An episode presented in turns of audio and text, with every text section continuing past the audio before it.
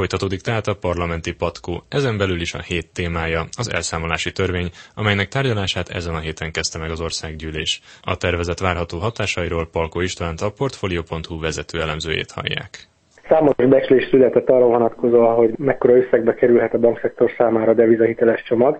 Ezek közül a 900 ezer milliárd forint körüli becslések lehetnek helytállóak. Erről az összegről azt kell tudni, hogy nagyjából harmad a bankszektor teljes saját tőke állományának, tehát óriási összegről van szó. Nagy kérdés, hogy ezt miként lesz képes pótolni a bankszektor, ugyanis a működésének a fenntartásához ennek a tőkének a nagy részének a pótlására szükség lesz. Tehát akkor ez az összeg az egyoldalú kamatemelésekből és az árfolyamrés miatt az ügyfeleknek visszajáró pénzből származik, de kamatmoratórium is szerepel a törvényben. Mennyiben érintheti még ez a bankszektort? Ez akkor lehet negatív a bankok számára elsősorban, hogyha a forrásköltségeik, illetve kockázati költségeiknek a szintje megemelkedik, és akkor ezek ellen nem lesznek képesek a bankok árazással, tehát a, például a kamatszintnek az emelésével védekezni. Ennek következtében egyrészt, mivel, mint említettem, alacsonyabb lesz a bankszektor kamatbevétele, ez nagyjából évi 100 milliárd forintos kiesés lehet számára, de ezt növelheti a körülmények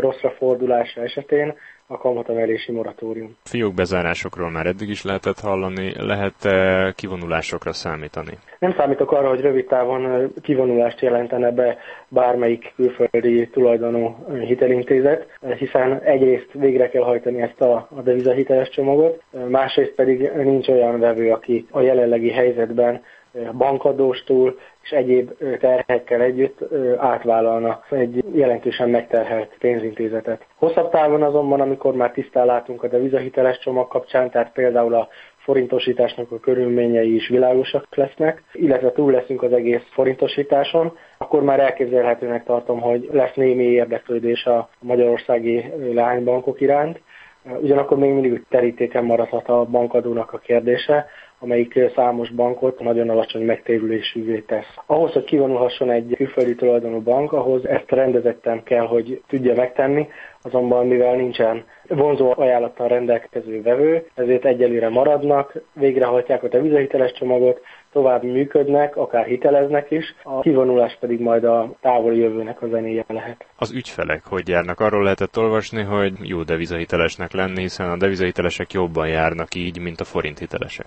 A devizahitelesek nagy valószínűséggel tényleg jobban járnak, mint az átlagos forinthitelesek, ugyanakkor azért ez elég nehéz őket összehasonlítani, hiszen Például a, a forint hitelesek nagy része kamattámogatást élvezett, nekik emiatt eleve kisebb volt a törlesztő részletük.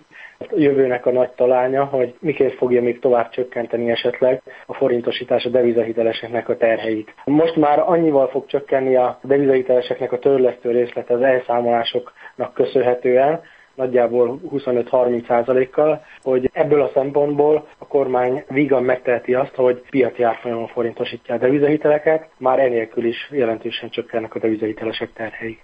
Parlamenti rövid híreink következnek. Vesztegetés büntette és más bűncselekmények elkövetésének megalapozott gyanúja miatt az országgyűlés hétfői ülésén felfüggesztette Hiszékeny Dezső szocialista képviselő mentelmi jogát. Mandátum igazolása után képviselői esküdtet Révész Máriusz, aki Rácz Róbert lemondás miatt megüresedett helyére került az országgyűlésbe a Fidesz-KDNP listájáról. A keddi magyar közlöny szerint a kormány felkérte a külgazdasági és külügyminisztert, hogy kezdeményezze az ENSZ-nél, hogy a Nemzetközi Büntetőbíróság foglalkozzon az iraki vallási kisebbségekkel szemben elkövetett emberiség elleni bűncselekményekkel. Szintén ez a közlöny írta meg, hogy a kormány felkérte a nemzetgazdasági, az emberi erőforrásokért felelős, a nemzeti fejlesztési és a miniszterelnökséget vezető minisztert, hogy október 6-áig kezdjék meg a 2014 és 20 közötti uniós költségvetési időszak első pályázataihoz szükséges szakmai munkát. A kormány és a Magyar Nemzeti Bank is cáfolta az átlátszó.hu és az MSZP állításait a jegybank költekezéseiről. A tényfeltáró portál egyebek mellett azt írta, hogy az MNB egy tisztázatlan hátterű offshore cégtől szabálytalan módszerekkel is drágán vásárolt meg egy nagy értékű ingatlant. Parlamenti tudósítónk Herceg Zsolt összefoglalója következik. A Költségvetési Bizottság ellenzéki tagjai már múlt héten hétfőn meg akarták tudni, hogy az MNB miért költ el 200 milliárd forintot közgazdászképzésre, és miért vásárolta meg a Tiszarofi kastélyszállót, illetve a budapesti Eiffel Palace irodaházat. Matolcsi György jegybankelnök azonban nem ment el a testület ülésére, mert a fideszes képviselőkhöz hasonlóan törvénytelennek tartotta az összehívását. Azzal érvelt, hogy csak a gazdasági bizottságnak köteles beszámolni. A szocialisták tegnap ismét megpróbálkoztak napirendre venni a jegybank összesen 340 milliárd forintos költekezését, de a Költségvetési Bizottság Szűcs Lajos Fideszes alelnök javaslatára megakadályozta ezt. Burány Sándor, a testület szocialista vezetője a délutáni plenáris ülésen példátlannak nevezte, hogy a Magyar Nemzeti Bank a felsőoktatás állami támogatásának másfélszeresét költi el. Matolcsi György jegybankelnöknek nem feladata a matolcsizmus oktatásának finanszírozása. A Magyar Nemzeti Bank nem ingatlan ügynökség, és nem feladata az ingatlan spekuláció.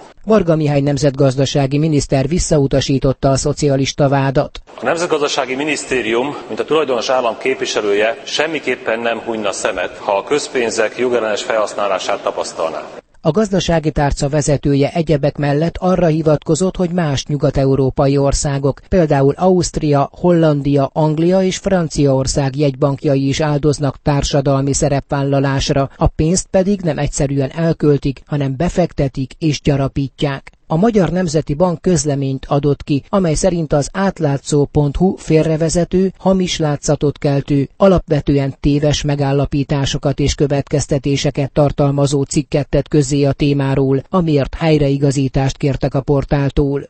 Herceg Zsolt, Inforádió 88,1 Pert nyertek a korábban a parlamentben demonstráló ellenzéki képviselők az Emberi Jogok Európai Bíróságán. A Strasburgi székhelyű testület elsőfokú ítélete szerint Magyarország megsértette Karácsony Gergely, Szilágyi Péter, Dorosz Dávid és Szabó Rebeka, a Párbeszéd Magyarországért négy képviselője, valamint Szél Bernadett, Osztolykán Ágnes és Lengyel Szilvia, az LMP három képviselője szabad véleménynyilvánításhoz fűződő jogát azzal, hogy az országgyűlés különböző ügyekben tavaly megbírságolta őket. A Strasburgi Bíróság a korábbi pénzbüntetéseknek megfelelő vagyoni, valamint további 3000 euró nem vagyoni kártérítést ítélt meg az érintett képviselőknek. Az országgyűlés sajtóirodája közleményben reagált, amely szerint Kövér László házelnök tudomásul vette a bírósági határozatot, annak ellenére, hogy az abban elmarasztalt magyar jogszabályi rendelkezések ma már nem hatályosak. Az országgyűlési törvénynek az alakuló ülés napján hatályba lépett módosítása ugyanis a közlemény értelmében már orvosolta a Strasburgi határozatban kifogásoltakat, hiszen megfelelő jogorvoslati rendszert biztosított arra az esetre, ha valamely képviselő tiszteletdíját csökkentik. Jövő szerdán választhatja meg a kétharmados parlamenti többség a Fidesz-KDNP által jelölt három új alkotmánybírót. Német Zoltán összeállítása. Egy napi rendi ponttal kezdte meg a munkáját az Alkotmánybíróság tagjait jelölő eseti bizottság. Tóth Bertalan a testület szocialista alelnöke ügyrendi hozzászólásban jelezte, hogy miután az országgyűlés leszavazta azon indítványukat, hogy a bizottság több mint kétharmada jelöljön új alkotmánybírókat, és kevés volt az idő új jelöltet állítani, ezért méltánytalannak nevezte az eljárást. Kormányfő közeli, kormányhoz közeli alkotmánybírókat jelöl a bizottság, ebben a Magyar Szocialista Párt parlamenti frakciója nem kíván részt venni, és most elvegyem az üléstermet. Ezt követően Gulyás Gergely, a bizottság Fideszes alelnöke a több jelöltre és személyes adatokra hivatkozva zárt ülésre tett javaslatot amint egy negyedórás tanácskozást követően aztán már a megszavazott jelöltekről számolt be. Jelöltük Cine Ágnest, aki a fővárosi ítélőtábla büntető kollégiumának a vezetője, egyébként mind a Károli Egyetem, mind a Pázmány Egyetem jogi karának oktatója. Jelöltük Súlyog Tamás ügyvédet, aki a Szegedi Tudományegyetem Alkotmányoktanszékének az oktatója, és jelöltük Varga Zsé Andrást, aki a Pázmány Egyetem dékánja, egyébként korábban legfőbb ügyész helyettes volt, egyetemi tanár. A kétharmados többség azt sem engedi, hogy a plenáris ülés elé kerüljenek ellenzéki javaslatok, fogalmazott a bizottság lmp tagja Siffer András. Az ellenzéki párt ugyanis Lehockiné Kolonai Csillát, Földi Andrást és Fülöp Sándort is jelölte a megüresedő alkotmánybírósági helyekre. 2010-ben még megtette azt a szívességet a kétharmados többség, hogy az ellenzéki jelölteket beengedte a plenáris ülésre, és a titkos szavazáson akár kormánypárti képviselők is szavazhattak ellenzéki jelöltekre. Most már semmit nem bíznak a véletlenre, így nem volt lehetőség arra, hogy ellenzéki jelölt egyáltalán plenáris ülés elé kerüljön. A Jobbik nem állított jelöltet, mert szerintük a kétharmados többséggel szemben felesleges ezt megtenni. Gyure Csaba azt mondta, a szavazásban ugyan részt vesznek, de egyik jelöltet sem támogatják majd. Az elmúlt négy év tapasztalatai is egyértelműen azt bizonyították számunkra, hogy a kétharmados többséggel szemben teljesen felesleges és gyakorlatilag csak egy színjáték az alkotmánybíró jelölési lehetőség az ellenzéki pártok részéről. Az Inforádió megkérdezte Gulyás Gergelyt, hogy a következő időszakban szavazhat-e a törvényhozás ellenzéki alkotmánybíró jelöltekről, ugyanis a következő négy évben több bíró mandátuma is lejár. Az elvi lehetőségenek nem zárható ki, hiszen korábban is előfordult már ilyen. A három jelöltet nyilvánosan hallgatja majd meg az igazságügyi bizottság. Az országgyűlés képviselőinek kétharmados többsége pedig jövő szerdán választhatja meg őket alkotmánybíráknak. Német Zoltán Inforádió 88,1 Jövő héten szerdán és pénteken ülésezik az országgyűlés. Szerdán várhatóan szavaznak is az előző percekben gorcsó alá vett elszámolási törvényről és az új alkotmánybírókról, illetve napirendre kerülhet a gyermekek ellen elkövetett szexuális bűncselekmények elévülhetetlenségére vonatkozó kormánypárti javaslat. Az elmúlt fél órában a megújult parlamenti patkot, az Inforádió országgyűlési magazinját és benne Sigmond Árpádot hallották. Tartsanak velem jövő héten is!